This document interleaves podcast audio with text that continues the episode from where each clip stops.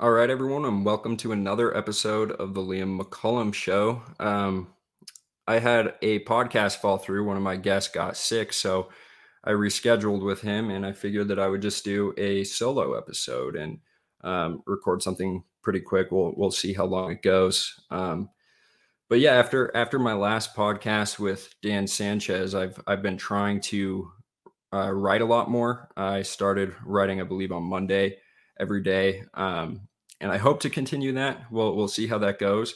So I've released something every single day since that that podcast um, or since Monday, uh, and I recommend everyone go check out that podcast with Dan Sanchez. He's the um, I forget what his specific position is. I think he's the editor in chief of the Foundation for Economic Education, and uh, he was somewhat of my mentor while while I was in their fellowship, their Hazlitt Fellowship, and we we talked about um, the importance of writing and how writing helps you master ideas. And that's just one of the things we talked about. But the overall theme is um, is along the lines of like how to collect yourself and and how to speak properly and how to write properly and the importance of ideas and um, how if you collect yourself you can you can be the better representation of the ideas that you want um, the world to adopt so uh, it, it kind of is, is the Jordan Peterson principle of like, you know, cleaning your house before you you judge the world. And I figured, you know, I I haven't written as frequently as I'd like to, uh, especially since I'm out of school now. And I also haven't returned to a lot of like the source material that first got me interested in liberty and the ideas of freedom. Um, I haven't returned to them in a, in a very long time. So I have been writing on Substack about uh, some of the things that first got me interested in these ideas. And um, hopefully, as I've written in, in one of my Substack articles, I, I plan to continue to have a podcast every week. Um, and then, you know, if I don't have any ideas for what to write about, I'll just return to that that podcast and write about that podcast.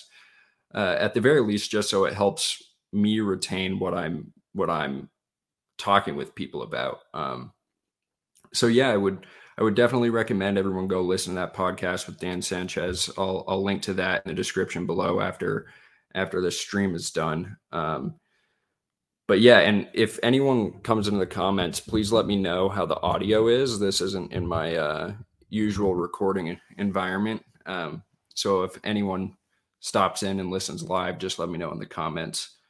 Um, but yeah, so it is now two days since election day. I'm recording on November 10th for the people who are listening to this later. And um, yeah, they're still counting in Arizona, it looks like. It looks like uh, Masters is behind quite a bit. Uh, Kari Lake might be pulling ahead.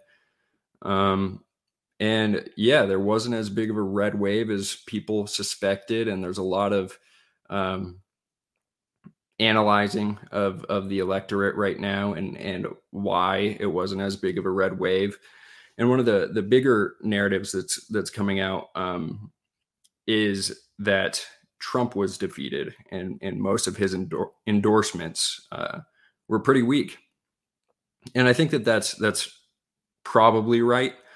Um, there's also accusations of a lot of uh, you know manipulation going on, and I haven't looked into that myself, but I, I know some people who are very interested in that stuff, and and maybe I'll bring them on to talk about it later and make the the case for that.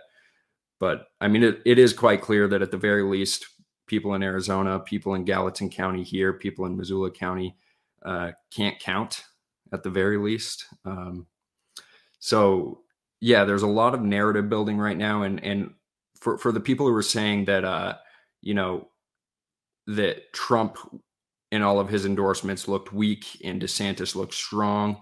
A lot of this, I think, is people trying to um, speak certain narratives and and um, speak certain agendas into existence. I think a lot of this is speculation as to what actually voters were thinking about.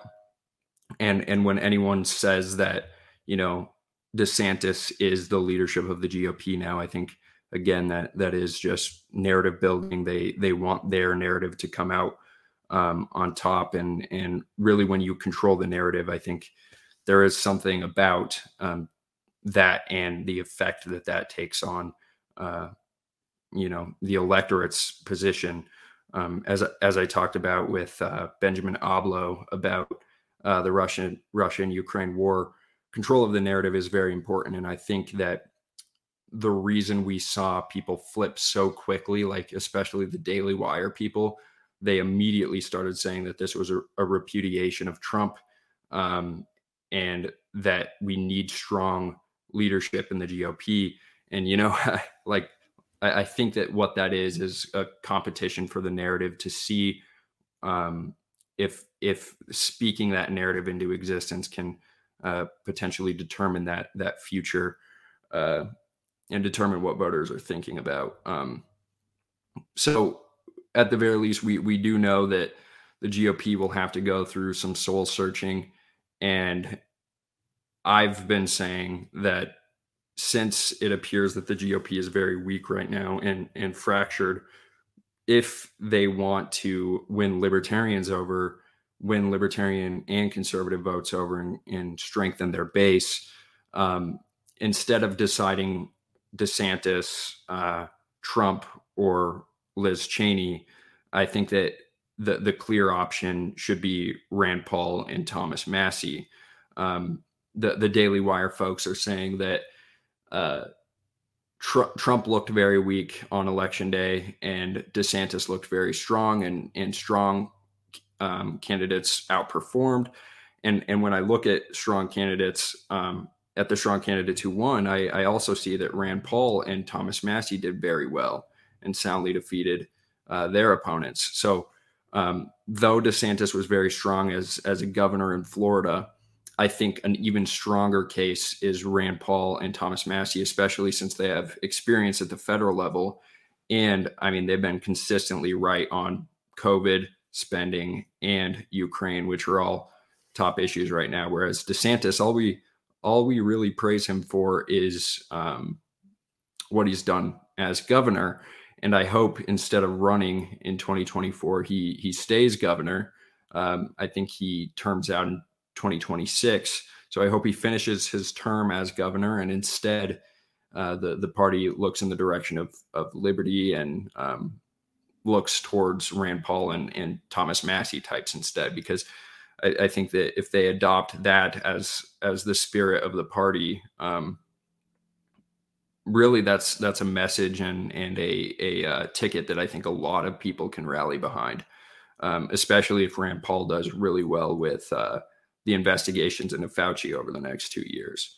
Um, but a lot can happen. A lot of this is speculation. I think a lot of people should question any real analysis that is happening and any um, attempt at saying this is what the the voters were thinking and not um, you know and not voting for a huge red wave. I mean it, it is obvious that very uh, that some places got redder and and some places stayed blue.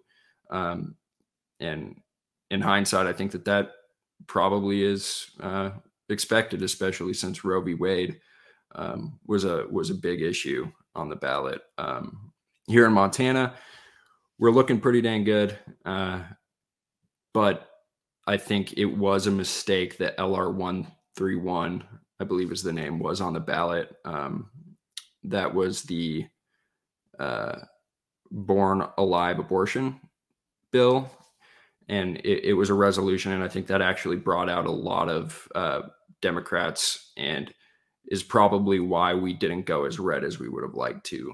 Uh, but yeah, all of that's just kind of my thoughts on on the last two days and and the election. Um, but I just wanted to share my screen and show some of my Substack writings since, uh, like I said at the beginning, I, would like to start recording more um, or writing more, and uh, I, I kind of want to give you guys a taste of what I've been doing. Um, since it was election day, I decided to write about Lysander Spooner and his uh, perspective on voting. So on election day, I released a Substack. Um, it's called Vote. It's your right. And then it has an asterisk and it says, but your only options are people who want nuclear war with Russia or nuclear war with China. Um, and then I kind of explain Lysander Spooner, give a little background about Lysander Spooner, and then I include an excerpt um, from Lysander Spooner's No Treason, No Treason about his perspective on voting. So I just wanted to read that for you guys, and then I'll also attach this article um, in the description after we're done recording. And I see that there's someone listening right now. Um, can you type in the comments if it if the audio sounds all right? This isn't my typical recording environment, so just let me know if if that's possible.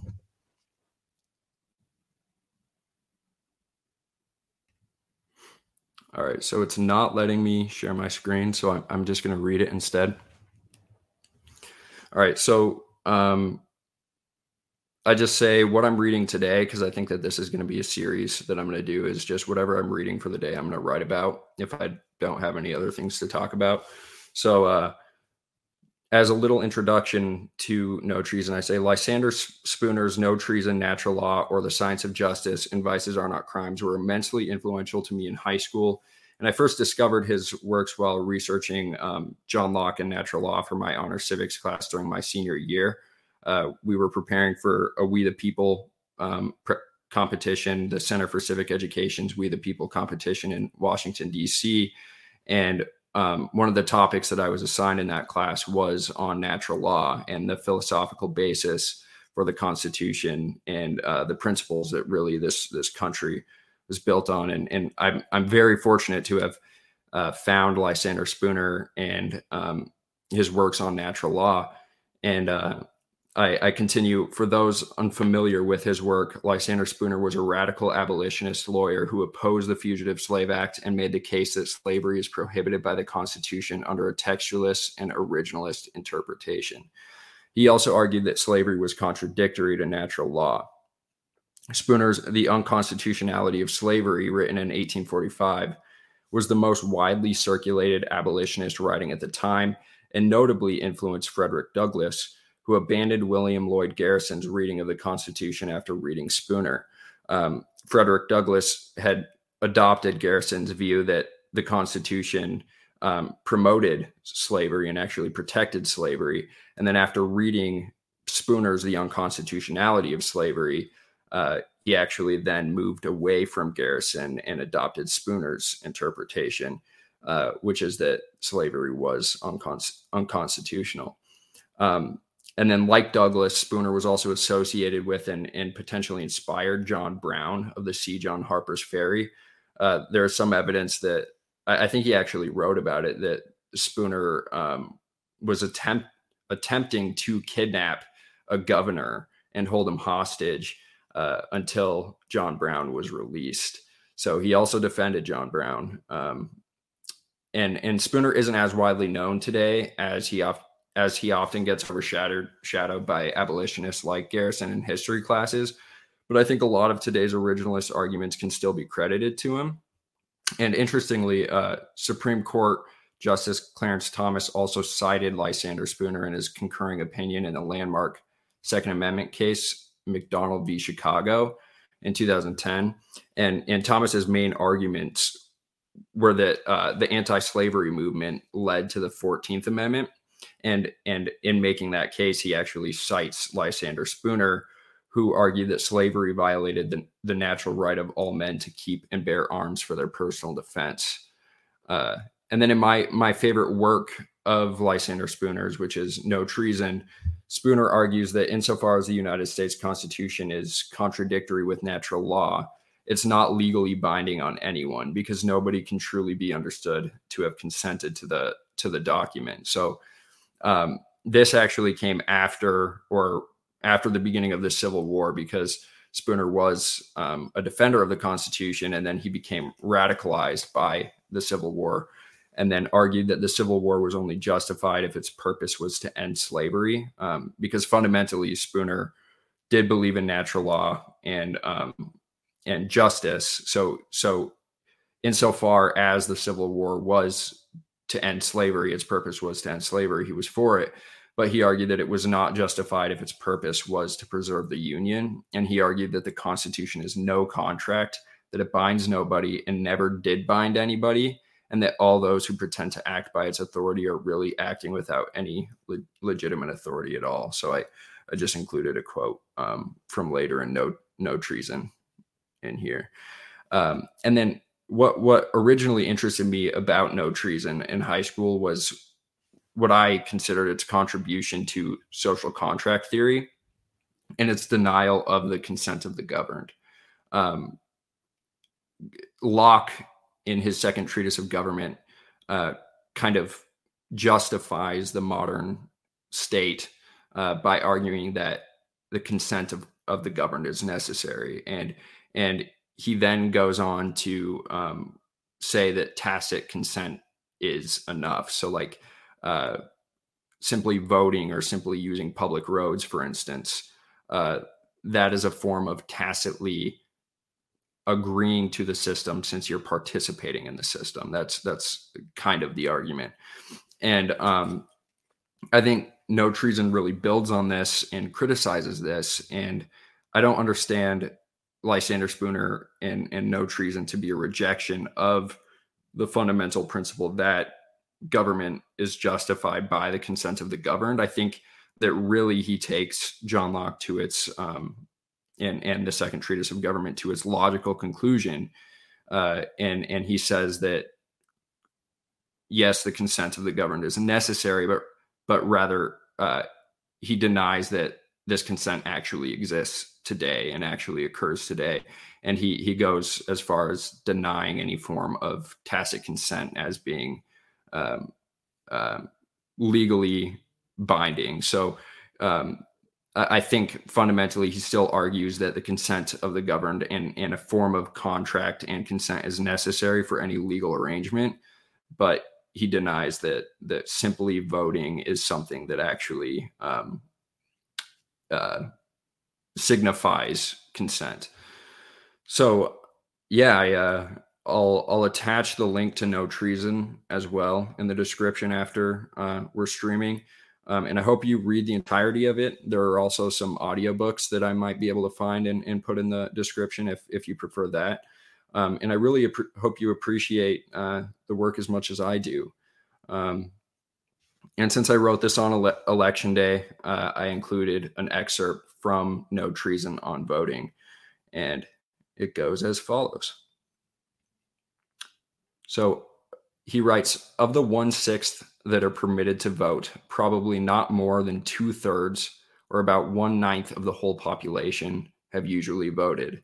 And then I updated that um, for today's terms, and it says, so what I say is of the about three quarters that are permitted to vote in the US today, not more than two thirds or about one half of the whole population have usually voted. And then Spooner continues many never vote at all. Many vote only once in two, three, five, or 10 years in periods of great excitement. And we see this with presidential elections. Um, people often don't vote for their, their local candidates, candidates or they don't vote in state elections, but uh, people kind of rally in um, exciting presidential races. And Spooner continues No one by voting can be said to pledge himself for any longer period than that for which he, he votes. If, for example, I vote for an officer who is to hold his office for only a year, I cannot be said to have thereby pledged myself to support the government beyond that term. Therefore, on the ground of actual voting, it probably cannot be said that more than one ninth or one eighth of the whole population are usually under any pledge to support the Constitution. Um, in recent years, since 1940, the number of voters in elections has usually fluctuated between one third and two fifths of the populace. Uh, it cannot be said that by voting, a man pledges himself to support the Constitution unless the act of voting be a perfectly voluntary one on his part. Yet the act of voting cannot be properly be called a voluntary one on the part of any large number of those who do vote. It is rather a measure of necessity imposed upon them by others than one of their own choice. On this point, I repeat what was said in a former number. I mean, yeah, and this just goes to the idea that like if if you think about the amount of people who don't vote, like in in the modern in the modern terms, um, that that is about one half of the whole population does not vote in every election.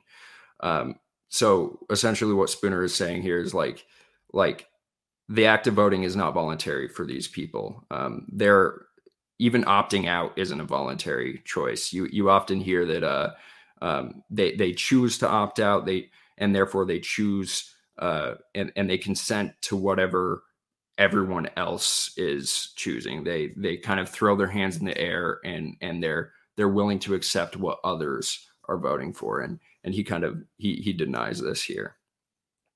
And Spooner continues, in truth, in the case of individuals, their actual voting is not to be taken as proof of consent, even for the time being. On the contrary, it is to be considered that without his consent having even been asked, a man finds himself environed by a government that he cannot resist, a government that forces him to pay money, render service, and forego the exercise of many of his natural rights under peril of weighty punishments.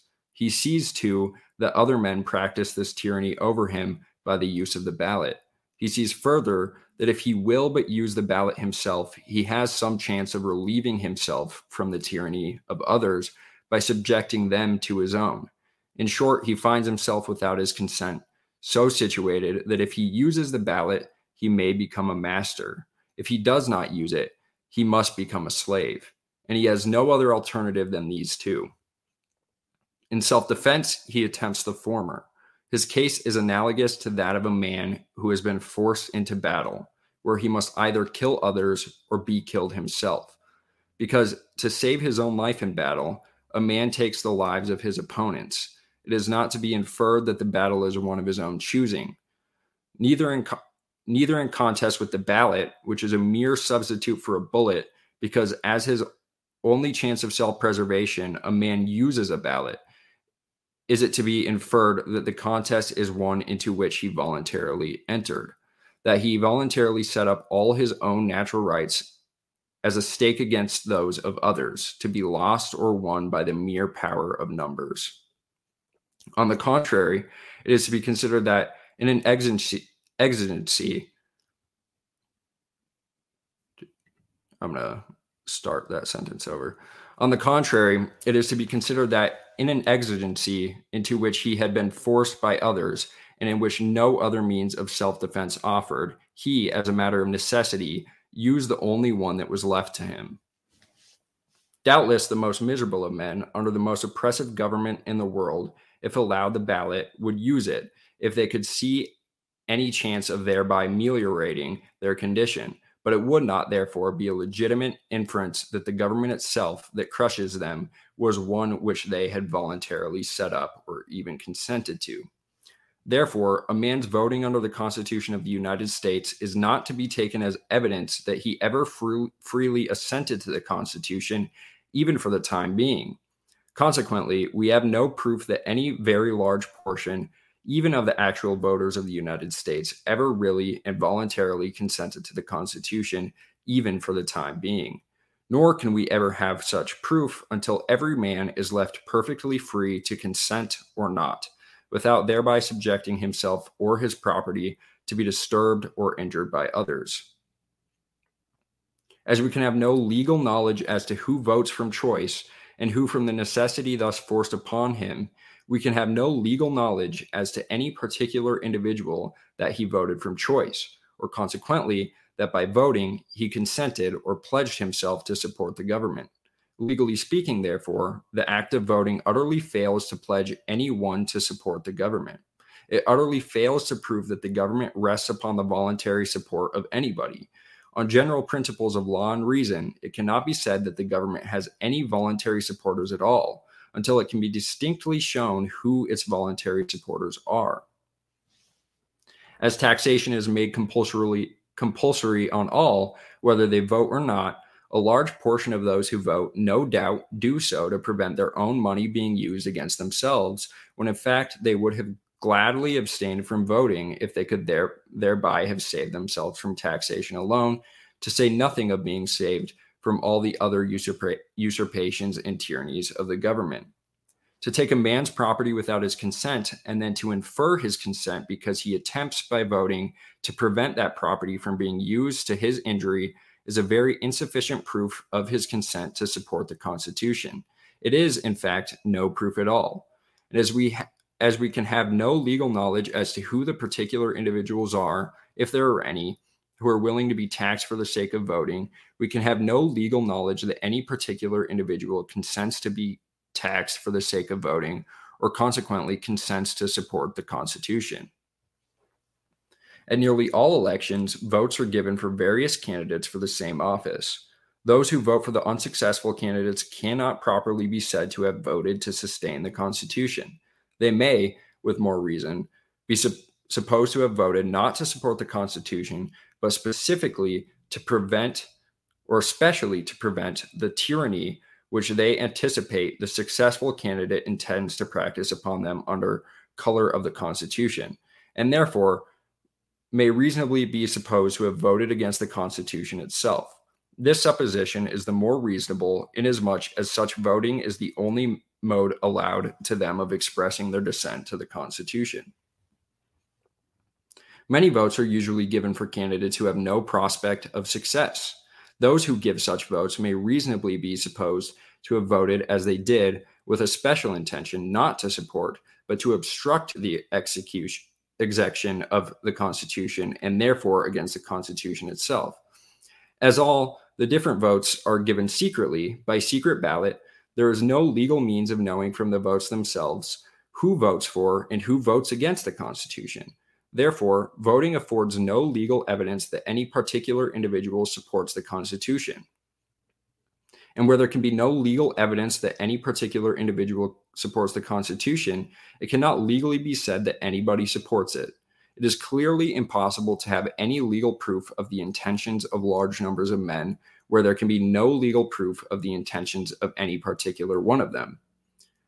There being no legal proof of any man's intentions in voting, we can only conjecture them. As a conjecture, it is probable that a very large proportion of those who vote do so on this principle that if by voting they could but get the government into their own hands or that of their friends and use its powers against their opponents, they would then willingly support the Constitution. But if their opponents are to have the power and use it against them, then they would not willingly support the Constitution. In short, men's voluntary support of the Constitution is doubtless, in most cases, wholly contingent upon the question whether, by means of the Constitution, they can make themselves masters or are to be made slaves.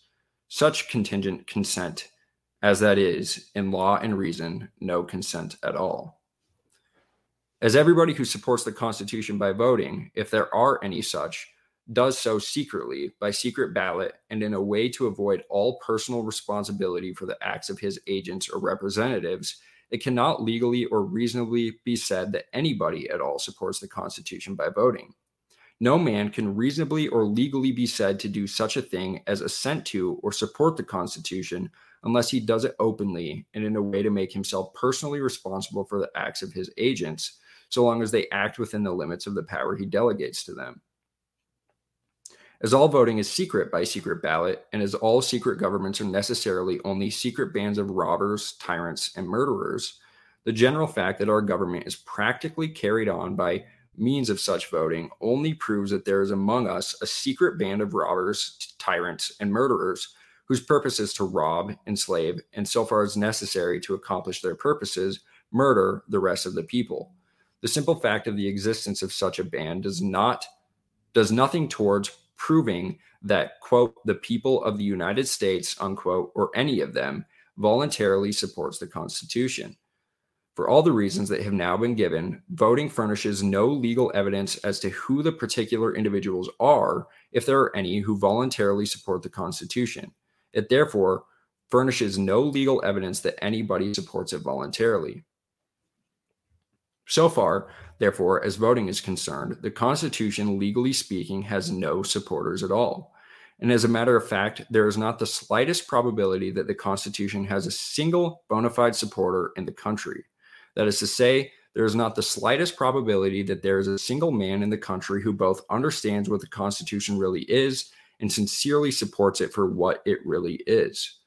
The ostensible supporters of the Constitution, like the ostensible supporters of most other governments, are made up of three classes. One, knaves, a numerous and active class who see in the government an instrument which they can use for their own aggrandizement or wealth. Two, dupes, a large class, no doubt, each of whom, because he is allowed one voice out of millions in deciding what he may do with his own person and his own property, because he is permitted to have the same voice in robbing, enslaving, and murdering others that others have in robbing, enslaving, and murdering himself, is stupid enough to imagine that he is a free man, a sovereign, that this is a free government, a government of equal rights, the best government on earth, and such like absurdities.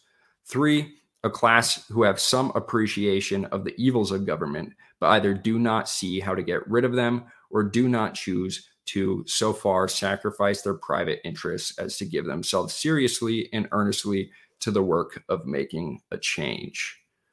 So that's where the excerpt ends that I included in in the Substack. Um, and yeah, I mean that was very insightful for me going through um, my honor civics class my senior year, which I've I've talked about in other podcasts. Um, I, I brought on my my uh, civics teacher many times. He's now actually a um, he's now a legislator in Montana. He was was just elected as a legislator in Montana, and he um, introduced me to Tom Woods, who then introduced me.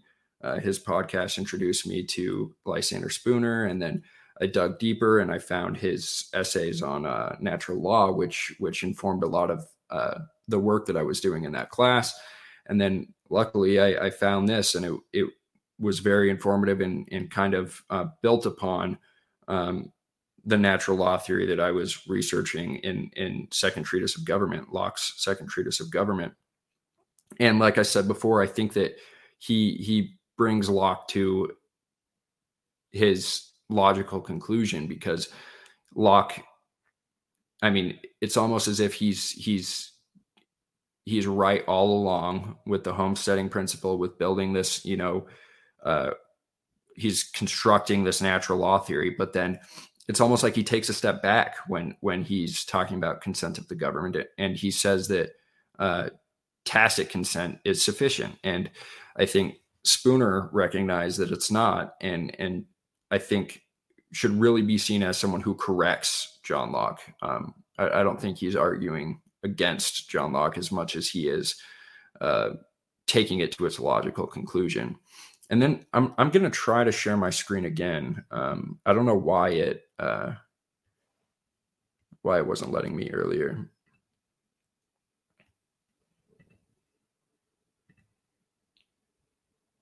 Yeah, it's not gonna let me. But um, I also in in this Substack I included some tweets from the day um, from election day, and I might continue to do this. I, I haven't since this post, but um, if if people think it's a good idea, I might continue to do it. I included my tweet that actually got quite a bit of interactions. It got a, uh, think it's over 300 likes now. Um, I just said it, it's also the title of this Substack, which is "Vote." It's your right! Exclamation point, and then it has an asterisk, and then below it says your only options are people who want nuclear war with Russia or people who want nuclear war with China. And then I also attached some some memes that I think uh, really complement what Spooner is saying here. There's also another tweet that is uh, um, more serious and, and, relevant to election day. Glenn Greenwald said uh, um, he he quote tweeted Alexandria Ocasio Cortez, who said Many states don't allow mail in ballots to be counted before election day, but many races can't be called until mail ins are counted, which can take over 24 hours. This is normal, but some GOP are laying ground to claim any race not called tonight is suspicious. Don't fall for it. And Glenn Greenwald said, There's nothing normal about the world's richest country being unable to count votes for days or even weeks after election day. If you want to create such a system, don't be surprised when people see other countries counting all votes the same day and thus distrust this one. And then um, I attached another meme that said uh, libertarianism, a noun, and it defines libertarianism. It says the radical notion that people are not property. could get a little um, a little uh, uh, picky with that definition and say the radical notion that people are their own property, um, but it, it's good enough.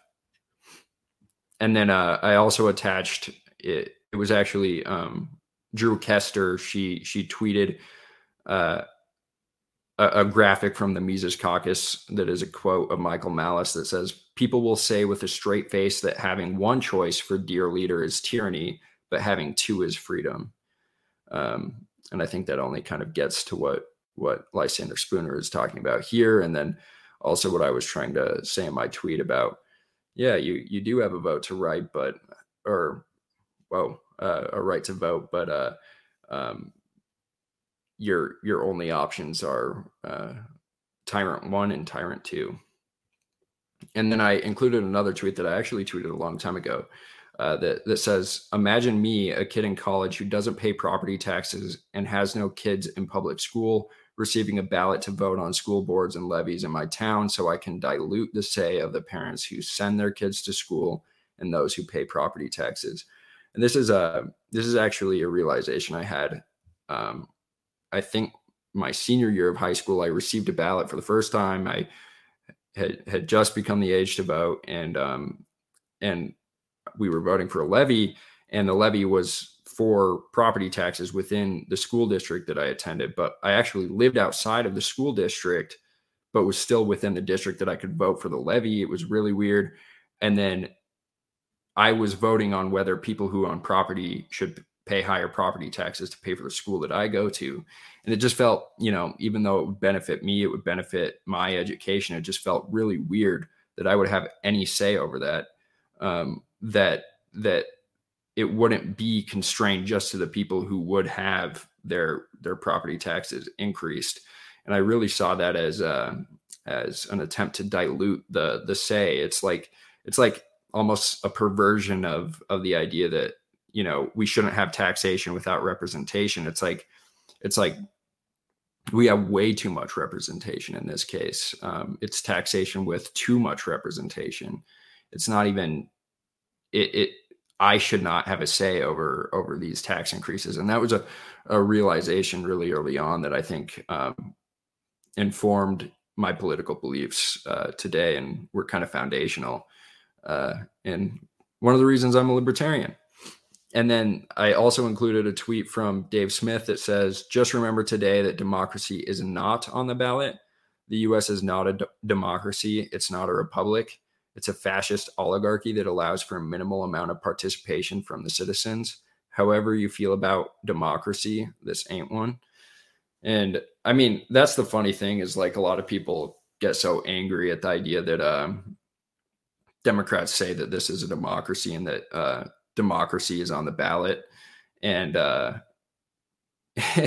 you know, the, the typical Republican response is, well, like, this isn't a democracy, this is a republic. But I wonder if deep down Republicans ask themselves, uh, is the United States at all mirror um, the ideals that they want for this country? I think often what is conflated uh, by Republicans and what I used to do uh, as a conservative is that you kind of conflate what you want the U.S. to be with what it is. it certainly isn't what um, what the founders intended. So um, maybe it ought to be a republic, but it it certainly isn't today. And um, yeah, it, it's another kind of funny thing that that I was uh, talking about is that like all the Democrats keep saying that democracy is on the ballot, but we really need to stop pretending that that democracy is a good thing in the first place. Like this used to be something that that was taught in in civics classes, and luckily I was taught this in mine because I had a really good teacher. But um, founders did not intend uh, to have democracy. And if you've read Plato, if you if you've um, learned about the death of Socrates, you've learned you've learned why democracy is terrible. Um, and democracy, as it's currently understood, is either uh, mob rule, um, like it's taught by Plato, or it's a form of liberal hegemony. And uh, I think both are terrible. Both are bad both should be re- rejected and we should stop pretending they're good but I will say, if if we are to define um, democracy as uh, the most representative of the people, where the people are sovereign, I think we can make a case as libertarians that well, capitalism is the most democratic. But typically, that's not the definition that is used. Uh, typically, what what is being talked about is uh, liberal hegemony and um, and mob rule. And then, uh, yeah, I, I attached some more um, tweets here. Uh, the Libertarian Party New Hampshire on election day said if if we elect enough Republicans, maybe things can finally go back to the way they were in late 2020. Gets the point. Um, and then I have a few more memes attached. But uh, yeah, I hope I hope everyone checks out that Substack. I hope people give me some feedback if if I should continue doing things like this, and maybe I should continue uh, recording podcasts like this where I cover what I wrote about in my Substacks. But um, I just wanted to read one more uh, that I wrote yesterday. This is now, I believe, the fourth, fifth. Yeah, it's the fifth Substack that I've written. Um, so definitely go subscribe, give me some feedback, share them if you like them. Um, but yeah, so the the the podcast that I wrote yesterday, or the Substack that I wrote yesterday, I titled "Spooner and the Science of Justice," um, and the subtitle is "Lysander Spooner's Proto-Libertarian Natural Law." So yeah, I, uh, after yesterday's post about Spooner and his perspective on on voting, I, I write I, I said that I returned to Spooner's Natural Law, The Science of Justice. And um, thankfully, I discovered this essay while researching John Locke and natural law during my senior year of high school for my honor civics class. We were preparing for the Center for Civic Education's We the People national, national competitions in DC. And this was the essay that helped build much of the framework for the arguments that I made regarding natural law. Um, kind of the the structure of the class was that we would we were assigned different units out of a textbook that that we were assigned. And um, we had the option to pick which unit or which chapter out of the textbook we wanted to focus on and, and really emphasize. But i chose unit one and unit four which uh, focused on the philosophic philosophical framework of the united states and then um, the structure of the us government and so while we were preparing preparing for these competitions, we were supposed to write four minute essays um, answering a question that we were assigned. So I was I was assigned my my group my unit was assigned uh, a question about natural law and um, classical republicanism and uh, in in one of our presentations at the competition, I, I opened up with a quote from this essay by Lysander Spooner, um, which is also attached below in, in in the excerpt or the passage that I that I attached below. But um, this quote says, "Natural law is the science which alone can tell us on what conditions mankind can live in peace." And I really like this quote because often the way that natural law is portrayed um, in in you know law school or philosophy classes is it's it's almost like this mystical thing um, that you know is very arbitrary.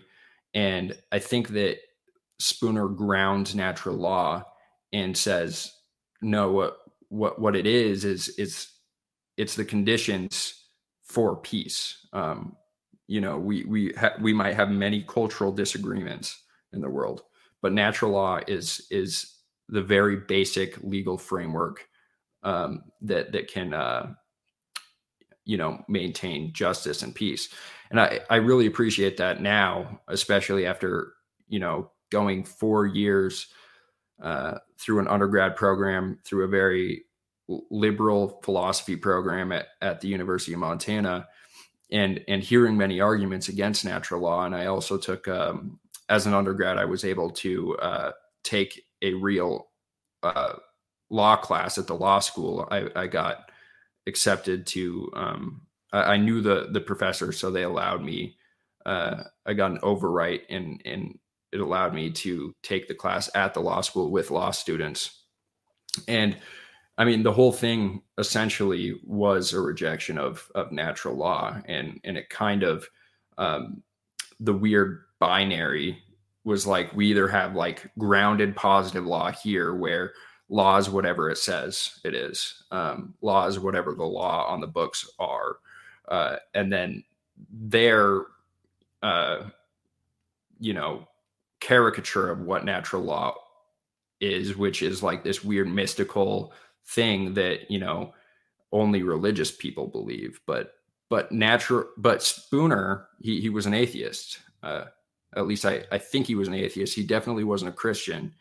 I might be thinking of thomas paine but Th- thomas paine was definitely an atheist um, anti-theist. But uh, I, I believe spooner was an atheist if if he may have been a deist but i definitely know he wasn't a christian. So the idea that he had kind of this grounded natural law, I think, is is uh, a complement to libertarian natural law, and and I think it very much coheres with um, Murray Rothbard's non-aggression non-aggression axiom, um, as I think you'll you'll find below. So.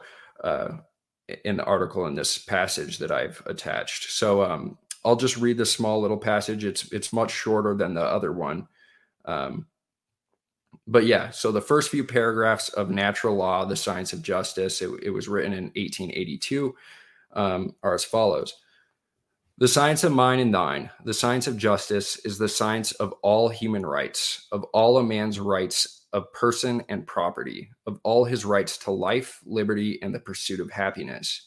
It, it is the science which alone can tell any man what he can and cannot do what he can and cannot have, what he can and cannot say without infringing the rights of any other person. It is the science of peace and the only science of peace, since it is the science which alone can tell us on what conditions mankind can live in peace or ought to live in peace with each other. These conditions are simply these first, that each man shall do towards each other all that justice requires him to do. As, for example, that he shall pay his debts, that he shall return borrowed or stolen property to its owner, and that he shall and that he shall make reparation for any injury he may have done to the person or property of another. The second condition is that each man shall abstain from doing to another anything which justice forbids him to do, as, for example, that he, sh- he shall abstain from committing theft, robbery, arson, murder, or any other crime against the person or property of another. So long as these conditions are fulfilled, men are at peace and ought to remain at peace with each other. But when either of these conditions is violated, men are at war, and they must necessarily remain at war until justice is reestablished.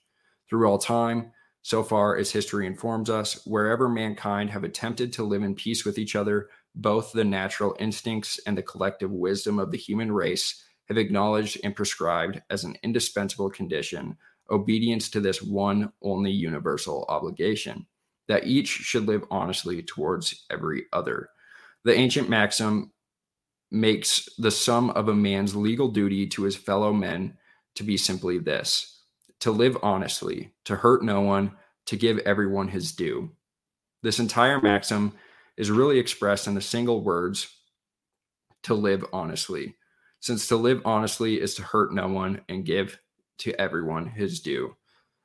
So yeah, that's that's the first part of um, natural law or the science of justice, and I think it's pretty beautiful, and um, I, I, think it really, like I said, it really complements uh, libertarianism and it coheres with it. I think it uh, is proto-libertarian and um, I mean, very consistent w- with what uh, you know today's libertarians consider the non-aggression principle, which is the the fundamental axiom of of libertarianism. So, you know, back in eighteen, uh, when was this written again? It was eighteen eighty two. Uh, we had a proto-libertarian, and you know, um, I talked a little bit about his history and uh, his history as an abolitionist and how uh, prominent he was at at the time, but um, he was also a lawyer. He he also was a competitor to the uh, he he started a competitor to the post office, and which was illegal. and uh, the federal government tried to shut him down. He also practiced uh, law illegally. He he wasn't um, a legal lawyer, but he he uh, he was still, you know, he was still practicing law. Um, and I think that he was a practicing libertarian too. Uh, the, the, the libertarian idea, I think, of of law school and um, it, it, would reject law school and, and the current way that that we uh, uh, have lawyers in the United States. You know, you you have to have like an accredited university that you go to before you can go to a law school, and then you you have to go through law school before you can take the bar exam, and then the bar exam then makes you a lawyer. Um, but Lysander Spooner didn't do any of that, uh, and I actually really hope that Montana uh, gets rid of those requirements. I know California doesn't have those requirements, and that's why Kim Kardashian is now practicing in California. Um, but I think that that's the way that it should be. I think we should have competition, and and um, we shouldn't have state imposed accreditation rules. We should have competition of um, legal ideas because I mean, after going through uh, the non or the undergrad program at the University of Montana and seeing how liberal it is, uh, wouldn't it be great if we had other you know institutions, other universities that could compete with the the state universities that have kind of more libertarian and and Spooner um, Spooner's perspective of of law. So yeah, that, that those are kind of my thoughts on on Spooner. I wanted to return to him um, because I haven't read him in a long time. I also haven't been writing as much as I said at the beginning of this podcast, um, and all of that was inspired by my my podcast with Dan Sanchez and his his recent endeavor to write every single day. And um, I'm kind of I'm, I'm I'm really looking up to him in in his attempt at doing that, and he he's continued to write and and put something out every single day. So uh, starting with my podcast with him last Wednesday, I, I hope to continue to release a Substack either on the podcast and the content that was discussed in the podcast, and maybe I'll take like segments out of each podcast that I uh, uh, find interesting and highlight those so I can retain this stuff better. Or maybe I'll do stuff like this and continue to lean into um, the writings that that influenced me early on. So yeah, definitely give me feedback. Uh, let me know what you think. Uh, comment below. Also check out my interview with Dan that I'll link in the description. Subscribe to my Substack. Share them around if you like them, and give me feedback. Subscribe to me on YouTube, Odysee, Apple Podcasts, and all the other podcatchers. I'll link to those below, and then I'll also have my link tree in the description too. Thanks so much for listening, and hopefully I'll be back next week with uh, an interview um, since I rescheduled. But thanks, and make sure to subscribe.